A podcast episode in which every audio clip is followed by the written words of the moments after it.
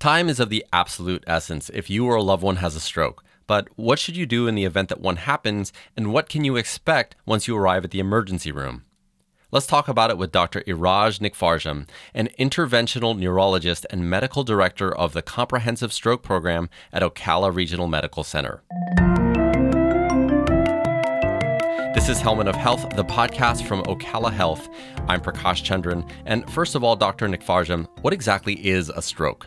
First of all, thank you for having me here. A stroke basically is an emergency neurological condition and occurs when one of the artery gets occluded in the brain and subsequently the brain cells start dying um, very fast. Okay, so how do you know when you or someone else is having a stroke? Like, what are some of the symptoms?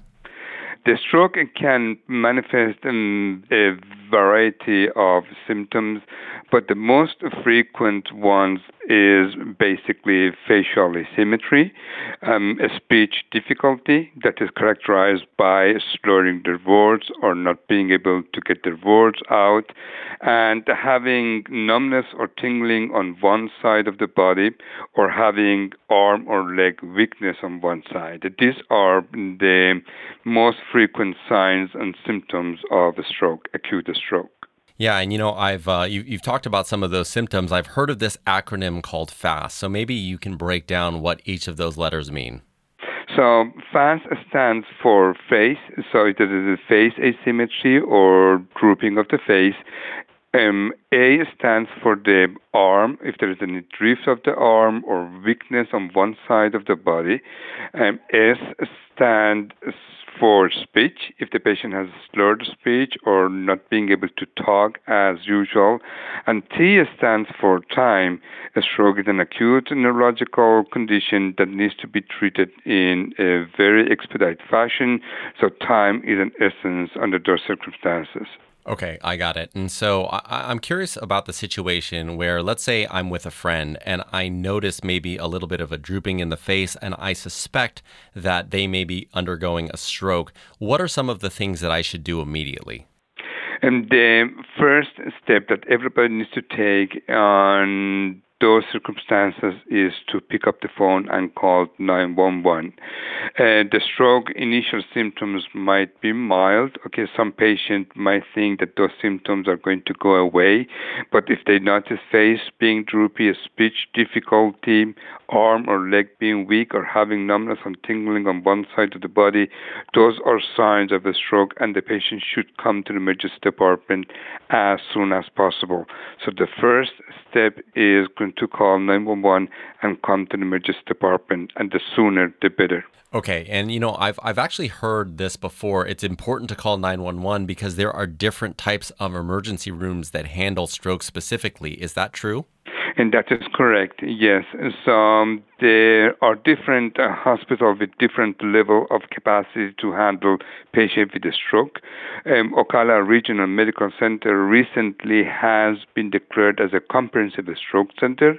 So all different treatment modalities available for these patients um, are also feasible in our institution. So, if the ambulance brings a patient with acute ischemic stroke, they need to bypass all other facilities and come to the closest comprehensive stroke center, and here in Ocala would be the Ocala Regional Medical Center. Okay, it's really good to hear about Ocala's comprehensive uh, care. So if you're by Ocala Health, it's okay to go directly there. Otherwise, just call 911 and you'll be directed to the right place. So, um, you know, I'm actually curious about what happens when you get to the hospital. Talk a little bit about how you treat a stroke. Well, first of all, I would like to clarify that in some a patient might or some family might drive a, a patient to the emergency department. However, that is not the best way to do it it. So um, under those circumstances, some patient mm, treatment might get delayed because they have to go on through the triage area. So the best way to proceed if you have any patient with those fast symptoms is to call 911 and then the ambulance bypass the triage process and comes to the stroke pod designed for this patient in the emergency department. So as soon as the patient is there, we go through inclusion and exclusion exclusion criteria to see if the patient qualifies to receive the medication that is called TPA. And that medication basically is to dissolve the clot that is causing the stroke symptoms. And usually that medication can be provided up to three and sometimes four and a half hour after the symptoms has started. Unfortunately, if the patient arrives late to the emergency department, that medication cannot be provided. The second option treatment that we have is that mechanical thrombectomy. We have the capability to place a catheter in the brain and deploy a stent retriever and try to retrieve the clot that is causing the stroke or aspirate it out. With that, and with that treatment modality, we have the window of opportunity up to 24 hours. So it's going to be very important to know that the sooner the patient comes to the emergency department after initiation of the symptoms, the better outcome is going to have with any kind of treatment modality. That's really good to know. And I, I also imagine the importance of following up with your primary care physician after you go through that treatment. But, you know, one of the things that I want to close up with here is how might someone reduce their risk of getting a stroke to begin with? And that is a very, very good question.